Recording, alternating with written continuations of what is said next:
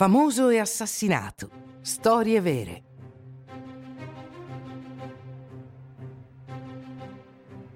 Hanno sparato al presidente. L'assassino di John Fitzgerald Kennedy. 1963.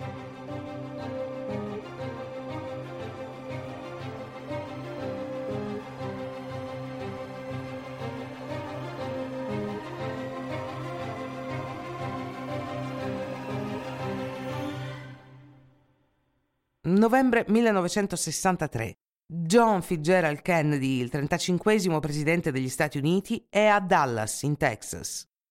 Anche se molto popolare, ha scelto di iniziare il suo tour di rielezione nel bastione della destra americana, che lo odia. Diversi consiglieri gli hanno suggerito di annullare la sua visita. In città si cantavano canzoni d'odio e si affiggevano manifesti che lo accusavano di tradimento. Ma il presidente ha persistito nella sua scelta. È accompagnato da sua moglie, Jackie Kennedy. Era importante che lei fosse al suo fianco, perché la sua popolarità lo avrebbe aiutato a conquistare questo importante stato nella corsa alla Casa Bianca. Alle 11.30 del 22 novembre 1963, la coppia presidenziale arrivò all'aeroporto di Dallas. Sono saliti a bordo di una Lincoln Continental. Jackie è vestita con un abito rosa cipria. Anche il governatore del Texas, John Connolly, e sua moglie Nellie e due agenti dei servizi segreti salgono in macchina.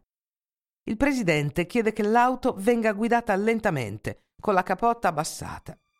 Contrariamente alle aspettative, il corteo presidenziale attraversa una città amichevole, acclamato da una folla entusiasta, con pochissime manifestazioni ostili. Tutto va così bene che il presidente fa fermare il convoglio due volte per stringere la mano alla folla. Verso la fine del viaggio, il corteo lascia Main Street per girare in Houston Street e poi negoziare una svolta in Elm Street. Sono le 12.30 quando l'auto passa davanti a un deposito di libri. Risuonano degli spari. Il presidente viene colpito, così come il governatore. Il governatore è gravemente ferito al petto e crolla tra le braccia di sua moglie mentre il presidente gli tiene la gola. L'autista si gira per vedere cosa sta succedendo, rallentando la macchina. Un secondo proiettile colpisce poi il presidente alla testa. Il suo cranio esplode, mandando frammenti di ossa e materia cerebrale a diversi metri di distanza.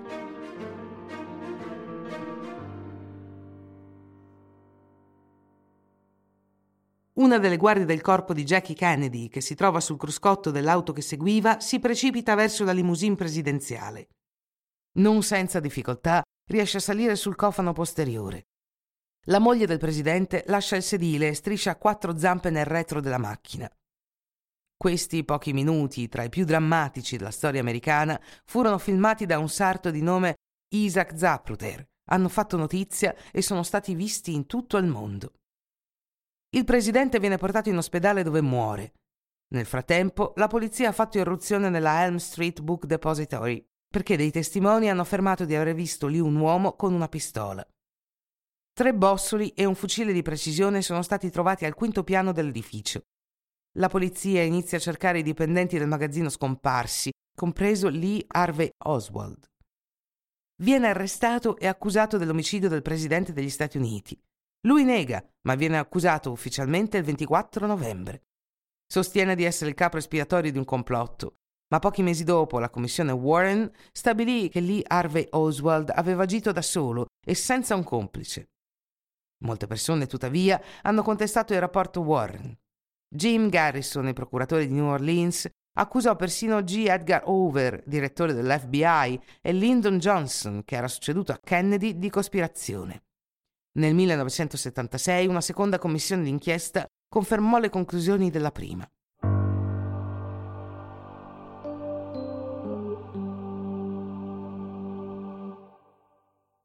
Ancora oggi il 59% degli americani crede che Oswald non abbia agito da solo. Le teorie abbondano. Sono stati scritti centinaia di libri e articoli. Oswald non ebbe l'opportunità di leggere nessuno di essi perché fu assassinato due giorni dopo l'assassinio del presidente nel seminterrato della stazione di polizia di Dallas mentre veniva trasferito in prigione. Il suo assassino si chiama Jack Ruby, ma questa è un'altra storia.